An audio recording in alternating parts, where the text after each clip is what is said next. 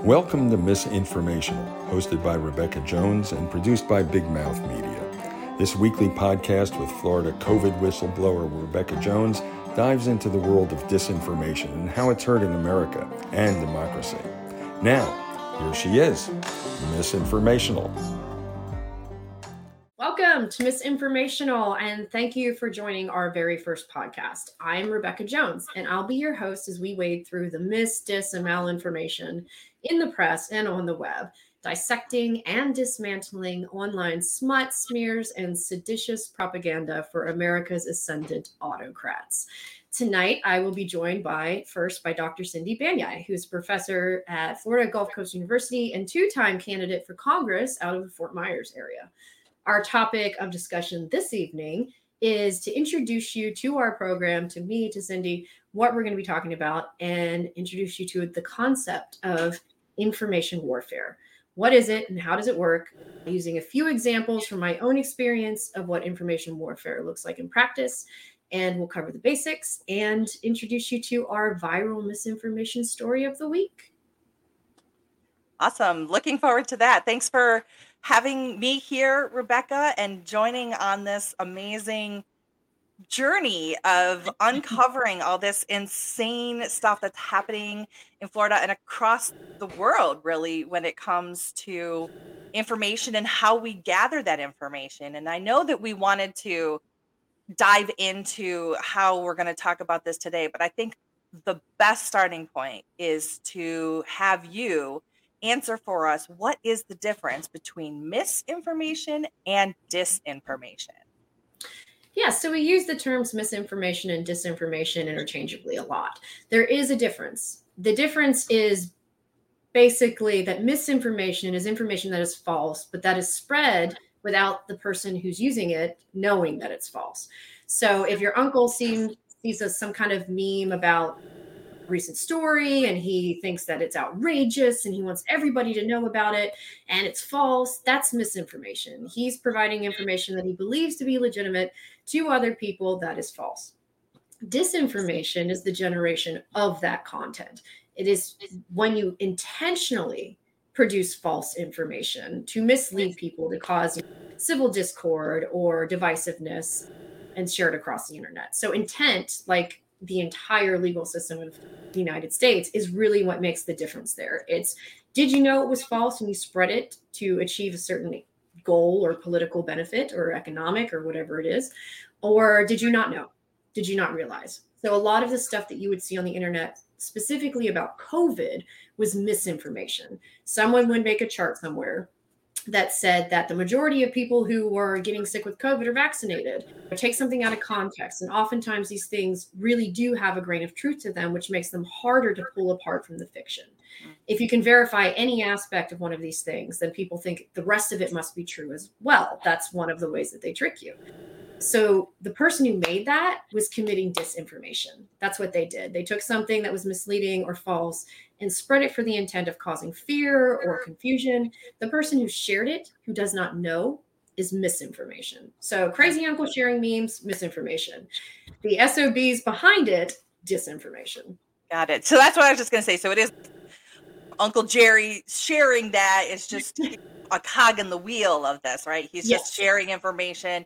He probably confirms his already existing opinion, so he's likely to oh. share it, and that's misinformation. Yes. But whoever made that meme to share made assuming it- they knew it was false, but most oftentimes a lot of this content comes from content farms. And of mm. course, they have very prolific anti-American troll farms and, and meme farms that generate content, like in the 2016 election when something ridiculous like 30 million people were sharing Russian misinformation on Facebook. So when they created it, they knew it was false. When people shared it, they didn't. Where are these meme farms, this disinformation farms? that is, they're everywhere. There's a very oftentimes decentralized system in place. If we think about this in terms of network analysis, hmm. they can coordinate with each other, but a lot of that time is that a lot of the time that's just haphazard. They just happen to fall upon each other, of shared interests or shared goals. And so they'll promote each other's content. But we, of course, had in 2016, a large Russian in, interference Uh-huh. in our election, which a lot of people still to this day believe never happened. That's an example of disinformation is people being told that there was no interference in the 2016 election when investigation after investigation, multiple indictments, all of this proved that it was. But those people generating that did so for the sole purpose of targeting and misleading people based on their own psychological profiles. This is what Cambridge Analytica did and got in a lot Right. of trouble for. And that was a incredibly intelligent micro targeting method to a lot of the people that were targeted were black or Latino to Yeah. make them distrust Democrats and sharing false stories, planning false stories, and uh, sowing discord. Mm. And Russia is a big source of a lot of it. They pretty much just enjoy anything that causes division within America, the destabilization of democracy, and the complete dissolution of truth. And so they're one of the biggest generators. But of course, we do have our very own. And I'm sure that as soon as this is posted on Twitter, they will be coming out in droves to share Oh, yeah. misinformation. And that's, we have Oh. already big mouth media who's been this is the brand new media company here in, in florida the first media company in florida to focus on progressive issues. They just launched their twitter page and social media trying to host podcasts like this one and other thought leaders in the progressive democratic liberal space. But one of the things that has been very interesting is as soon as you were mentioned they come out of the woodwork out of nowhere. It's honestly it's been a phenomenon that i have witnessed for so long. Air going way back to the very first time that we heard of you rebekah the very first time we heard of rebekah jones. It was all just so amazing like one mention in one tweet and then you get hundreds of people you've never heard of talking trash and saying things and, and most of them are co-accounts so they're multiple accounts that are operated by the same people and it's not like the players at this point are unknown. Most of them have been unmasked. And one of the chief one is a white supremacist from kokomo indiana who's a radical nationalist which was so disappointing to find out honestly. I was like hoping it was somebody important and smart and like that this vile nasty person is just a genius in height it was just some loser from kokomo indiana. 26 just years some old. some guy that's just so, so boring. nothing else But, going um, on it's quite impressive. All of my online activity is constantly being monitored. So, without announcing it or even telling anyone outside of the participants of the Media Literacy Project Pack, I filed the pre filing paperwork with the FEC. It didn't tell anybody about it. And before I think the official paperwork had gone through, they were already talking about it. So if my name pops up on an online database, they know about it. If I comment on something, they know about it and they'll retweet it. I Oh, am yeah. a great job creator for troll farms. These people have Exactly, you're a job creator. How amazing! Yeah, that's know, true. right? We're tweeting about the Media Literacy Project, which at that point you and I had. You told me that you were involved in it. Yeah, these folks who were trolling you on Twitter, even though you're not even on Twitter, they're trolling you. They were talking about that project. Yeah, and I was, I was. Yeah, you actually brought that up to my attention. And the funniest part about all of it is because it's, I mean, it's pathetic in multiple ways. Because I don't check that stuff. I never did. I never paid attention to that stuff when I was on Twitter. So whatever they think they're eating at, eh, I don't care. You can keep posting all you want. And of course, we've reported this, and there are a lot of these people are under investigation. And I'm just going to let that happen and sit back and enjoy a rum and coke whenever it goes down There but- go. back to our topic. Yeah, I know it's a bit of an academic discussion that we're trying to have that's accessible to everybody. But it's complicated, and we don't typically think of people like trolls on Twitter as information warfare, but it is. It's strategically designed to be that way. And one of the ways to conceptualize this is about who the opponent or the adversary is, because information warfare is principally designed as false or misleading information designed to confuse or disorient an enemy. Now, it might seem based on the online activity targeting me that I'm the target, I'm the adversary, but I'm not. I'm just a tool. The actual target and adversary is the democratic process, truth, anybody who might be in opposition to Ron DeSantis, people who are in large opposition to people who promoted COVID 19 vaccines. I ended up on that crap list. So I'm not actually the target. I'm just the example that they're using to target their actual target. And it's highly effective, but it's like network centric warfare. So in new media worlds, that means like there are these bubbles that exist and uh, they all cooperate with each other. Now, Jim Stewartson and Stephen Jarvis have done a lot of work tracking some of this down. Jim Stewartson is the guy who made the QAnon doc- documentary that kind of looked to correct some of the misinformation in the HBO documentary about who was really behind QAnon, principally Joseph Flynn, who is Mike Flynn's brother, which was not was hinted at in the documentary in HBO, but not fully explored. But he knows this stuff front, back, sideways, every possible way. And uh, the people who are responsible for trolling me, who of course feign loyalty to the Democratic Party and to d- progressive principles, they're like, "Oh, I'm a Democrat too," because we were are more receptive to their ideas and their let's say their disinformation if we believe they're one of us they're one of the tribe. Oh this is a democrat saying that? I don't know. Maybe i should read it. It is one of the oldest tricks in the book. It's feigned like allegiance to gain your trust and to make you feel more comfortable and to actually give what bullshit they're saying a yeah. chance. But it's the same kind of tools that were developed in russia more than 100 years ago. They have a word for it and i don't think i'm going to say it but it's the concept of maskarovka. Okay. Oh my God. We're going to have to cut this out and make sure I get it right. Maskarovka. I don't know. It's a Russian word. Maskarova? It's something like that. It basically means, it directly translates to camouflage, but it doesn't ah. mean that in spotted colors. It's about making your information so present and invasive and aggressive that it blends in with all the other stuff. It's a far more highly sophisticated way of targeting with disinformation campaigns than just I'm going to make some stuff up and just share it on my blog. One of the biggest aspects of this that's been deployed and is probably the most concerning recently is media control and manipulation. Yeah, let's go to page two. So I think what's really so fascinating about all this as well is that this is this has been happening and there are some people who are involved in it that are very directed and involved in this and i think that's the difference between what americans uh, think is happening versus what's actually happening. A lot of people think that this is oh this is the truth and these are grassroots researchers figuring out things and sharing information or and independent it's like, journalists. Right yeah. Sorry grassroots is a very democrat type of word isn't it? But yeah independent researchers the ones that pull, pull themselves up by the bootstraps or whatever.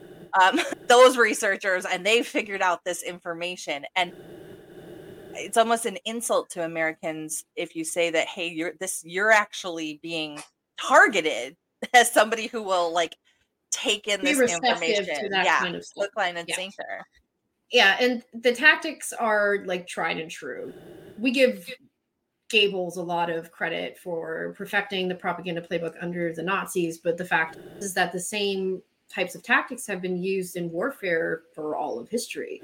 Redirection, subversion, these are all kinds of just standard, this is what people did. You'll find propaganda in ancient Greece, and it's not new. We just have a new media environment that makes it it's very lucrative for some of these people.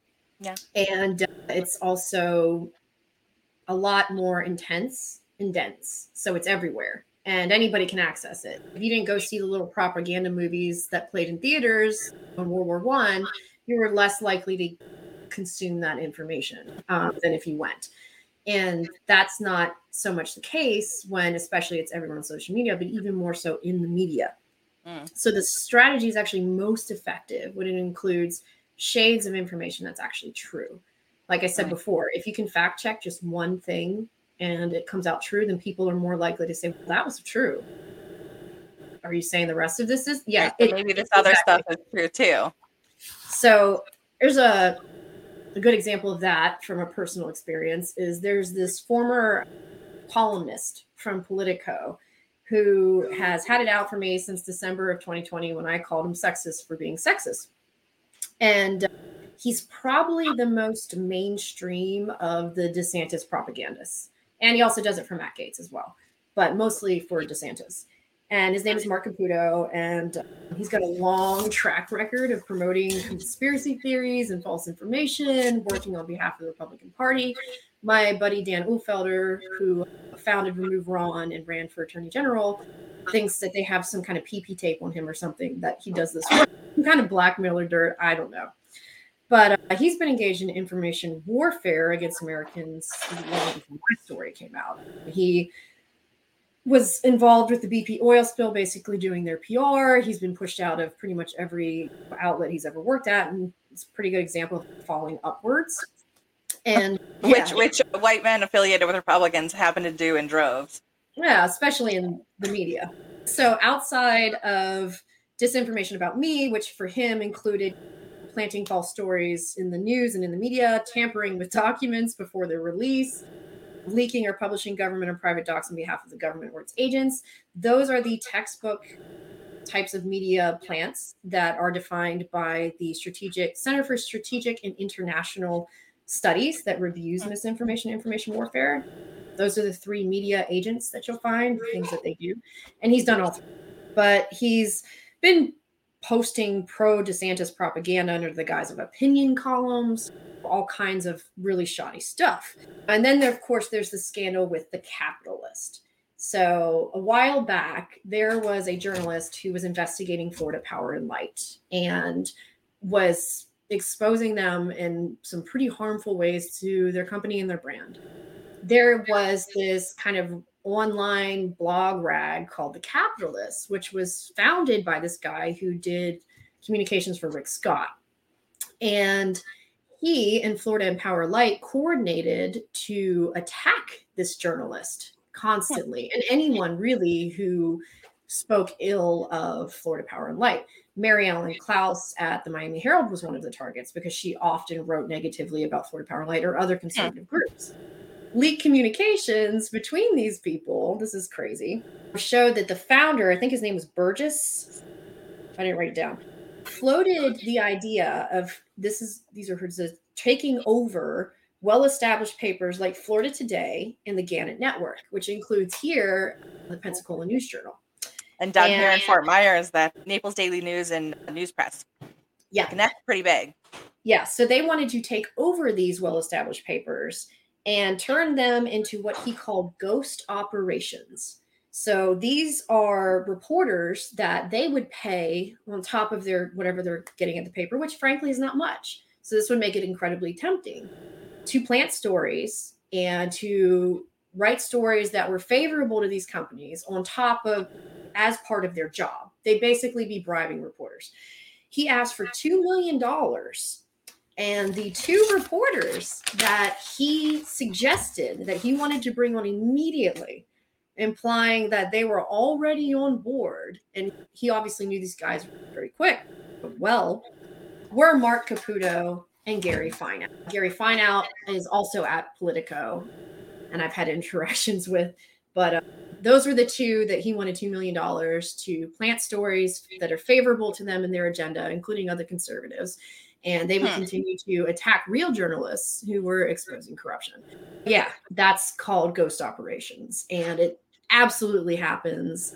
It is one of the most disturbing parts of information warfare because it means that we have reporters, even in mainstream media, who are there and being paid by people like Florida Power and Light to destroy any negative stories that might be in the news newsroom about remote fluff pieces to target yeah. people, individuals, or companies who question them or try to expose them for what they're doing. And yep. Marc Caputo is one of those people. Yeah. What's so. really interesting is I know both you and I ran in districts that are very red districts, right? And for years here, I would see in our media, right? It would always, again, those fluff pieces that you were saying. It's, oh, this guy's great. And look at his background, his history. And we just had a guy that was like a baseball player elected to county commission. And it's like nobody talks about all of the misdeeds that these folks have done or any of the critical things, looking at them with a critical eye, right? Yeah. It was all this, and it's for years before I got into politics. I was just a, a mom and a citizen and an instructor and running my business. And I would watch and I would say, no one here ever says anything negative about any of these people yeah. ever. And that was both the print and the the action media, the news. The, and actually two of our we have Waterman and the other one that gets all their stuff handed down from corporate. I can't remember their name right now. Yeah. But we only they actually combined together. And I kept talking with people about this, and they would be like, "Oh no, it's just not a thing," or "They're just really nice guys." I'm like, "No, I'm." Listen, in my district alone, my opponent has like multiple felons that literally disappeared. He's like multiple felonies. Nobody nobody's questioned him on that. We have a guy on the city Bonita Springs City Council who killed a woman on I-75 after verifiably attending a Republican drinking party fundraiser. Yeah. Nobody says anything about him and just on and on and it's if we were really in a place where the media was not being controlled in some way or shape or form by these powerful interests, then these guys they wouldn't stand a chance. They, everybody would look at them and know that they're a joke, but we don't have that here. And so I think that really us here in Florida in these different places too, we're on the forefront of what could actually take over in a lot of other places across the United States if we're not careful. Yeah. And this is something that's been ongoing as small town newspapers have been dying or have been bought out over the year decades really. They can't sustain themselves independently so they get sold to organizations like and then it's a more centralized system. Now i enjoy florida today. I've never had a bad experience with any reporters from florida today but i do know that from the friends that i have that have worked there that the pay is abysmal. And if you're working at the Pensacola News Journal and you're making horrible amounts of money and you don't really care about what you're doing, and then somebody like this comes along and we will give you $25,000 a year to publish the stories that we want you to publish or to kill the ones that we don't want you to do. And it's not even necessarily con- bleh, bleh, content control, it's can also be access so it is really difficult not to write about all the things that I was doing over here. You have a Forbes Tech Person of the Year, Fortune 40 under 40, Ron DeSantis's, according to the Daily Beast, worst nightmare. And to just not write when Florida Power and Light screwed over everybody when the official takeover from Gulf Power happened and they jacked up their rates, I was paying people's light bills. And I've donated a lot of money to a lot of organizations around here, made a lot of this stuff happen. And the worst part about it is they cover some of the stuff I did, but would not ever mention me. They would cover the Challenge 22 fundraiser where they raised $30,000. 10,000 of that was from me. I was one third of that money. And I, my name was never mentioned. I thought it was just me. They did the same thing to me here. They would be at or events that I organize and yeah. not to mention they won't put me on camera they would actually be instructed to not put me in camera not put my name so that's fascinating that's yeah. kind of part of this media manipulation and uh, one specific story matt Gaetz is a piece of shit and he's full of shit but when they arrested the man who threatened to kill him and everything i got a lot of heat from democrats for saying coming out and saying you know no person should have that happen to them. As someone who's been receiving death threats every single day since DeSantis outed me to the world, that's not something that we should accept as part of being in Congress or a part of any public service job. But when one of his guys called and said they were going to kill me, they were going to kill my whole family, I was going to die, motherfucker, and on a voicemail without blocking their number, and then proceeded to text my husband for several days with threatening messages, and we reported it to the FBI Nobody would cover that story. We had the voicemail, and I, I'm going to tell you, I don't know if we can splice it in here or not, but it's pretty frightening. And uh, nobody cared. And I had to get apply for a restraining order for Matt Gaetz, one of his lead goons, to protect my son, my 12 year old son, who was mm-hmm. being stalked and photographed and bullied online by Matt Gaetz. and nobody wanted to write about that. But it's you have to actively try to do that bad of a job in the media because most people I hear something maybe I just have high standards. Maybe I am disappointed in the media experience having gone to the best journalism school in the country for my undergrad as DeSantis so kindly pointed out back in May of 2020. But uh, because I'm not a scientist, I'm a journalist. I was a double major. The science one didn't count, I guess, only journalism counted.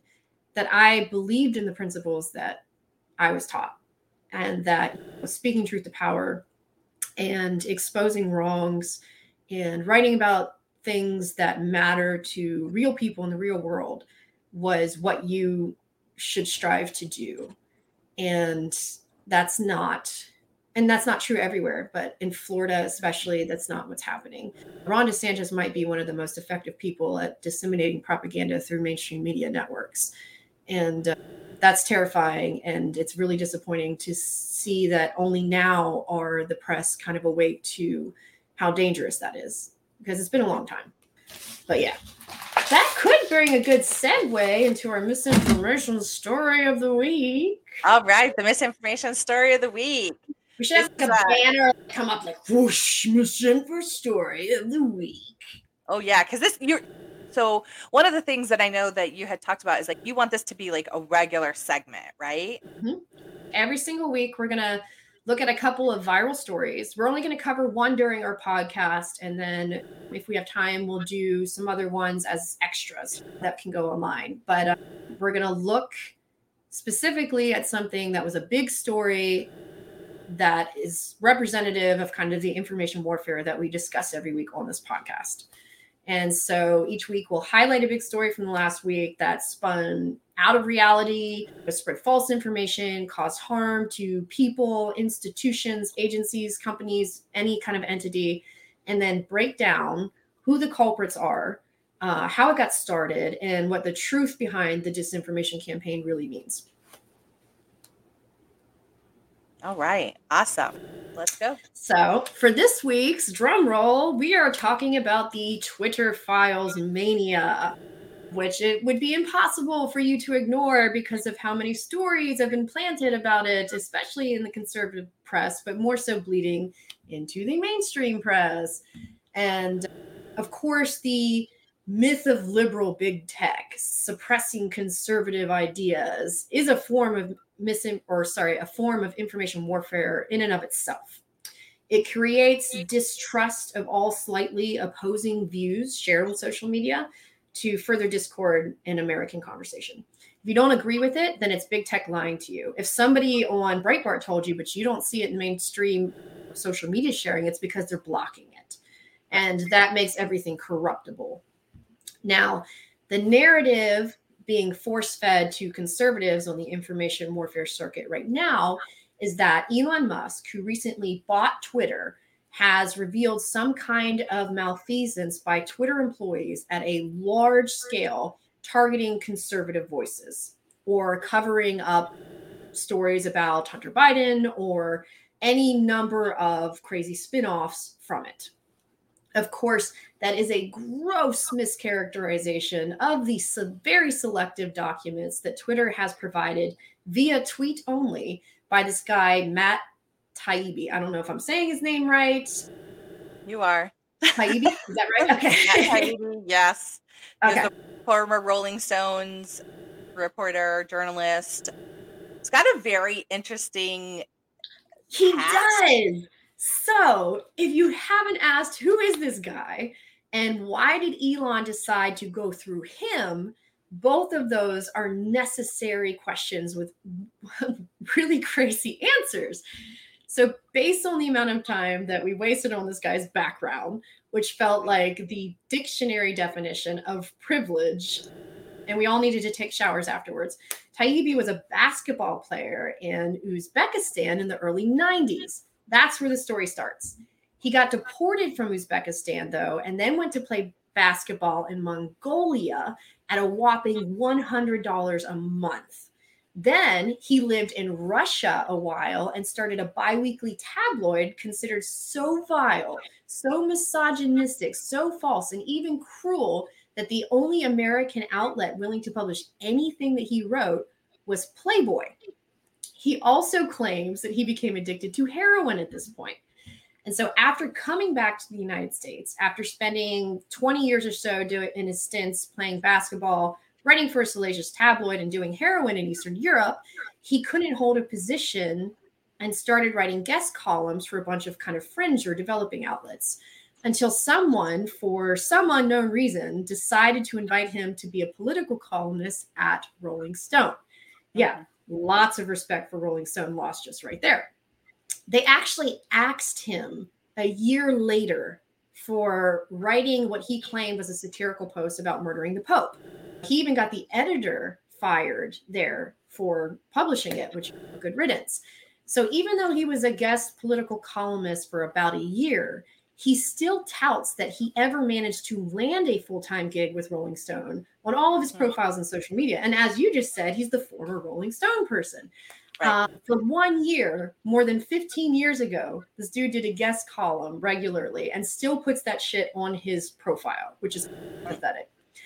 Then he suddenly start after he got fired from Rolling Stone, he suddenly started getting spots on Rachel Maddow, on Keith Olbermann, on D- Democracy Now, very respectable liberal places.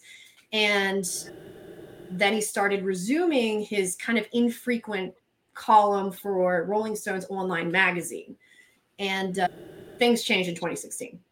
So, not that this guy ever seemed to be a normal person, he went full, QAnon, defending Trump, falsely claiming repeatedly that there was no Russian interference in the 2016 election, which of course there was.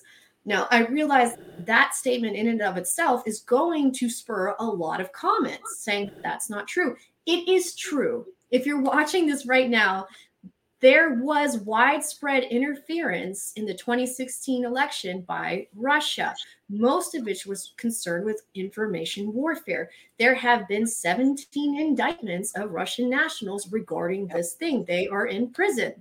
This happened. But at any rate, aside from that, he then went further and attacked Alexander Vindman the whistleblower who explode, exposed what was going on between Trump and his threats against Ukraine, which of course played into the eventual invasion of the nation and the slaughter of its civilians. So, needless to say, he doesn't like whistleblowers, truth, exposing corruption or anything good or decent. I'm probably already on a shit list, even though this was the first time I've ever heard his name. But that's the type of person whose shit list I'm proud to be on. As I mentioned, he still infrequently writes for Rolling Stone's online only magazine. And his most recent post was from four months ago, and it was about the big pharma monster who was profiting off of COVID 19. The interesting part about this, because he's not wrong, he was completely right about that company. It's shady as hell. They were the people who made the medication that would treat all of the types of COVID pre Delta. So what he uh, was targeting was the company that gave DeSantis tons of money to push COVID 19 treatments that didn't work once Delta became the predominant virus. And they knew that. Everybody knew that. That was a huge controversy in the state of Florida. But Taibbi doesn't even mention it, not once. He's talking about how Big Pharma pushed these drugs and, and profited grossly off of it even when they knew it wasn't working, and didn't once mention that the governor that was pushing this the most and did it far after the CDC and other states said this doesn't isn't effective anymore was Governor DeSantis. So this is that's the one that he put out where it was like you could go to the place and they would give you the treatment intravenously. And they yes, were it was like twelve thousand dollars a pop uh, that they were charging at the state, which seems like that would be an important thing because one of their highest profit margins was the state of Florida. Because fewer people that are vaccinated, the more people who are going to get sick and have a more severe illness and will need the treatment. Right. So it all feeds into itself. And so, right now, the kind of alt right media networks want you to think that this man is a journalist, and he is not. He's antithetical to journalistic principles and journalistic work. This whole Twitter files thing has been covered by Axios who wrote an article recently who's saying why no one was biting on the Twitter file scam. Even the right leaning Atlantic allowed columnists to warn the public that this isn't what people are saying it is, and it's being taken out of context. Though I don't have a whole lot of love for the conservative and often contrarian tone that the New York Times has taken in recent years, their piece on what they called a modern media maelstrom summed up all of this problem. So they're saying on the right side, they're angry that the mainstream media isn't picking this story up and they're making all of these salacious claims. So Tucker Carlson said that the Twitter files documents showed a, this is a quote, systemic violation of the First Amendment, the largest example of that in modern history. Pretty sure the raid on my home was a bigger violation of the First Amendment, but okay. It's not a First Amendment issue at all.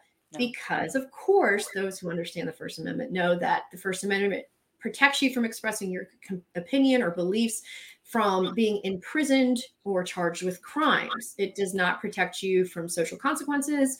It doesn't extend to companies beyond people expressing religious beliefs, things like that. Unless you're a protected so, yeah. class. It's not the government. And that's the, the whole thing about what and why Twitter, the Twitter First Amendment debate is so stupid is because Twitter is a private company and even more private yes. than now that Elon Musk has taken it off of the market, so to speak, as well. Yes. So, yeah, the private companies can have rules as long as they are not discriminating against a protected class, like you were saying. Correct. And, and assholes, by the way, are not a protected class. There's an argument to say it's censorship, but there is no basis to call it a First Amendment violation. Now, I was banned off of Twitter in 2021, and this is Twitter's official statement for oversharing the link to the Miami Herald article that exposed everything that was going on at the Department of Health and proved everything my whistleblower case true. That also happened to coincide the same weekend that Jack Dorsey was in Florida and uh, visiting with certain um, staff of DeSantis's crew, and that the state stopped reporting all of its detailed data. Yeah. All three strikes at once. So I would actually say, yes, I've been censored on Twitter, but I do not believe that's a First Amendment violation. There is a difference. But Carlson has, of course, promoting that it's a First Amendment violation. House yeah. Republicans. You wouldn't know what the Constitution was if he slapped them right in the face. No, they wouldn't. House Republicans claimed that the tweets that were released by Taibbi, because let's keep in mind, there was no data dump, there's no data access. He put it in a series of tweets. They chose exactly what they wanted to say and how they wanted to present it. But House Republican claimed that these tweets showed collusion between Twitter and Biden administration members, but there's no evidence for that whatsoever. They just made it up. They made it up. In fact, like I said, there was no big data release at all. All Taibbi did was post tweets with screenshots and then wrote about them on his Substack selectively chosen messages, no transparency, no access. And when the New York Times and other legitimate news agencies asked for access to the original documents and data, they didn't get it. So mm. there's nothing that's being done transparently here at all. Wait, so, what about the the outrage about not releasing the Hunter Biden dick pics? Yeah. I don't think that Twitter currently allows dick pics at all it doesn't matter who you are. I don't think we need to give Hunter Biden a special pass or anybody who wants to publish them because you're not allowed to publish dick pics on Twitter. It is a violation. And so yeah, that there's a lot of Hunter Biden stuff, which is have been a kind of a trope for some of the far right conservative people, including Matt Gaetz for a while now. Of course, they Matt love it. Yeah, they love it, and because it. Matt Gaetz is everything that Republicans wish Hunter Biden was. And so it's the ultimate irony that he's the one who's been this holding up dramatically in the middle of a C SPAN interview. I have the hard drive. Okay, release it. Okay, release it. You don't need permission. You've got it in your hand. Go ahead, right. release all that shit online. Let's see what's in there, Matty boy. No, they're not going to do that. They're trying to because it's a nothing burger. They know it's a nothing burger. They know yeah, the Hunter Biden thing is a also like burger. shocked when they get a response from Democrats that say to them, okay, if he did something illegal, arrest him, yeah. put him in jail. Oh, yeah. Take We're him. not going to sit here and try to defend him. Like, talking. We hold our own accountable. So it's if he did something illegal, he should go to jail. By the way, Right. Matt Gaetz, so should you guys Yep. can be cell buddies. Have your little jail cell together. Him and Joel Greenberg. yeah. He lives much longer. Oof. When even the propaganda presented doesn't say what the propagandists say it does, Yeah. you're full of shit. And it's no surprise that Musk, especially right now, is throwing a temper tantrum that no legitimate journalists will publish anything he wants them to without actual proof. Now, I'm not saying that shady things didn't happen at Twitter. My suspension is certainly very shady. And Elon Musk is going around saying, oh, we've restored everybody. Okay, but me. Sure. Yeah, that's not fine. you. And I remember when that happened because I, I was following it and all of a sudden they yeah, they just booted you off and it was really nothing was going on. Yeah, there was that story that was being shared and it was it was like vindicating you and what had happened. None of that. and then all of a sudden done and it was very between considering that folks that got thrown off twitter are usually really, really crazy people saying very insane things inciting violence your laura loomer you got Trump.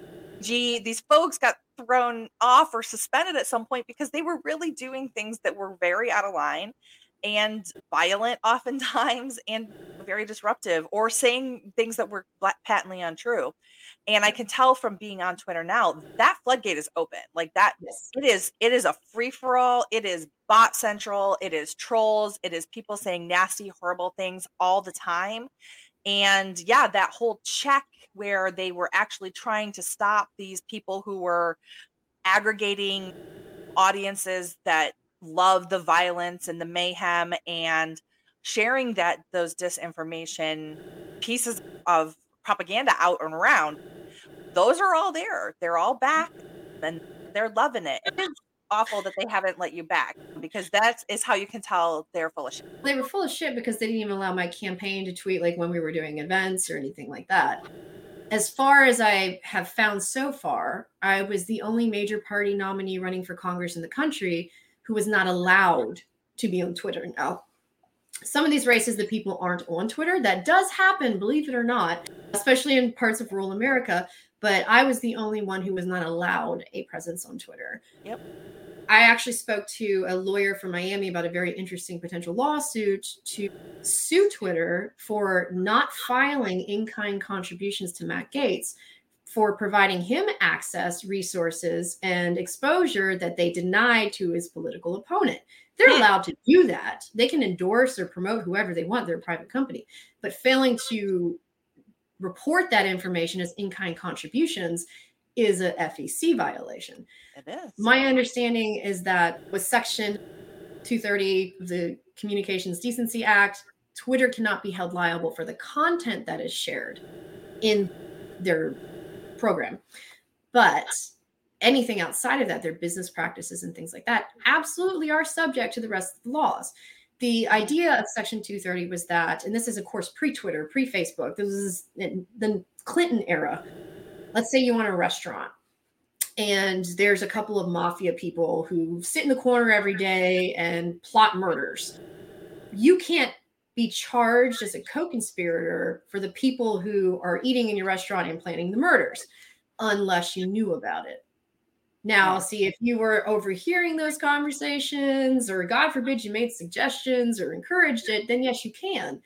Um, which is part of the reason why sec- the Communications Decency Act of the 90s needs to be revisited because the intention was that you can't possibly know every single thing that's being done on a social media or a media platform, especially one as large as Twitter, which is true. But when you do have AI that's supposed to detect certain types of criminal activity, language, things like that, you do have a responsibility to make sure that it's not your platform is not being used to plan or to attack or to basically commit any other kind of yeah like let's say overthrow democracy and attack the capitol on january 6th or coordinate in highly efficient smear campaigns against scientists. So which constitutes harassment and stalking. So when they're made aware and they fail to act that is a different kind of situation. But as section 230 makes it they're exempt. But business practices are not.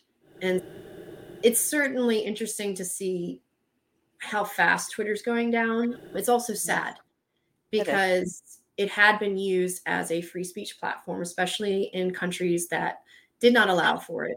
When we think about like, the Arab Spring, and uh, back when I was in college and studying how Twitter allowed people an avenue outside of the state government regulating communications to coordinate and plan protests and uh, to warn each other if something was unsafe. That was an important part of history, and it's been wrecked, unfortunately. You know, but uh, I was, I was going to say, as I teach American government is one of the classes that I teach, and we are talking about the effect of these social media platforms on politics as an influence avenue as well. And I think that what people, okay, right now in America, right, people are looking at what has happened on Facebook and Twitter, and, and they're being whatever, feeling some feelings about it, depending on however they feel related yeah. to Trump or whatever, right? But the thing that is actually really important to understand is that there has been criticism of these platforms predating that. Okay. So this is not just a partisan issue in the United States. I remember, what is it, almost a decade ago now, Facebook coming under heavy criticism for their allowance of anti Rohingya Muslims propaganda being put out by the Burma, Burmese government, and how they were essentially fueling and allowing genocide to happen and allowing these messages to be spread. And that was a huge thing. But in the United States, like you most a lot of Americans couldn't even find that on a map, let alone care about what was happening there. But this was a criticism that was going on for a long time. And the good news was is that there was efforts and there was congressional oversight, by the way, that started to call into question the practices of these companies to make sure that they were being held accountable for these activities going on on their watch essentially. So even if the using your restaurant example even if they didn't necessarily know yeah if you overheard it or had some way to know it's still their responsibility to stop these terrible actions or curtail them to the best of their ability. Or to at a minimum report. That's the bare bottom is like if you're serving these people and they're saying, "Oh, we're going to kill the Surgeon General next week," and you're aware of that knowledge and you don't report it to police, I think that you shouldn't be thrown in prison for the rest of your life, obviously, but because uh, you could be afraid or whatever. But uh, there is an obligation or some kind of moral and societal duty to not turn a blind eye to crime. 100%. And, uh, unfortunately, in information warfare, the subject of our weekly podcast, social media companies in particular have been evading any responsibility for their role in that for their entire existence. And I actually am hoping that next week we'll have a very special guest on to talk about how the emerging platforms that are currently seeking to replace Twitter plan to deal mm-hmm. with misinformation with attack bots and psyop campaigns and all of that. So that'll be an interesting discussion on trying to understand how other platforms might do differently. Yeah, absolutely. And so fantastic. So that's all on our special segment here today, correct? Yes, that is our misinformation story of the week. So wow. um, interesting yeah, characters to say the least. I'm always amazed like by some of these people's like background and stuff. It's when you start to look at them, it's like, how did, why is anyone listening to this person? and it's quite insane how they've managed to accumulate this much of an audience despite very egregious things that they have done and oh, uh, the people yeah. they've hurt actual real people they've harmed Oh, I remember uh, when Joe Rogan was just a host of a TV yeah. show where people would eat scorpions or whatever. So why anybody listens to that guy either sometimes a bit I, of a mystery. I had no idea who he was until recently, until the whole like ant craziness of late came out. But uh, yeah, that's uh that's somebody who I'm sure we'll have to revisit eventually there are so many characters that we're going to have to revisit and that is actually what's going to be the brilliant part about this segment diving into what's going on in the misinformation story of the week and talking about the truth and just really deconstructing the misinformation and the disinformation providers that we see going on here. And this is the whole misinformational approach. Yep. It's information warfare, and it's about time that we started arming ourselves. Absolutely. And I'm so happy to be here with your first podcast. We are going to see Misinformational once a week, getting things going, brought to you by Big Mouth Media. And there's lots of opportunities to get and see more of uh, misinformational content. This is a growing opportunity to hear, learn more about the misinformation going on around us. Yep. And if you have a story that you want us to cover for our weekly misinformational dissection, you can email it to info at misinformational.com.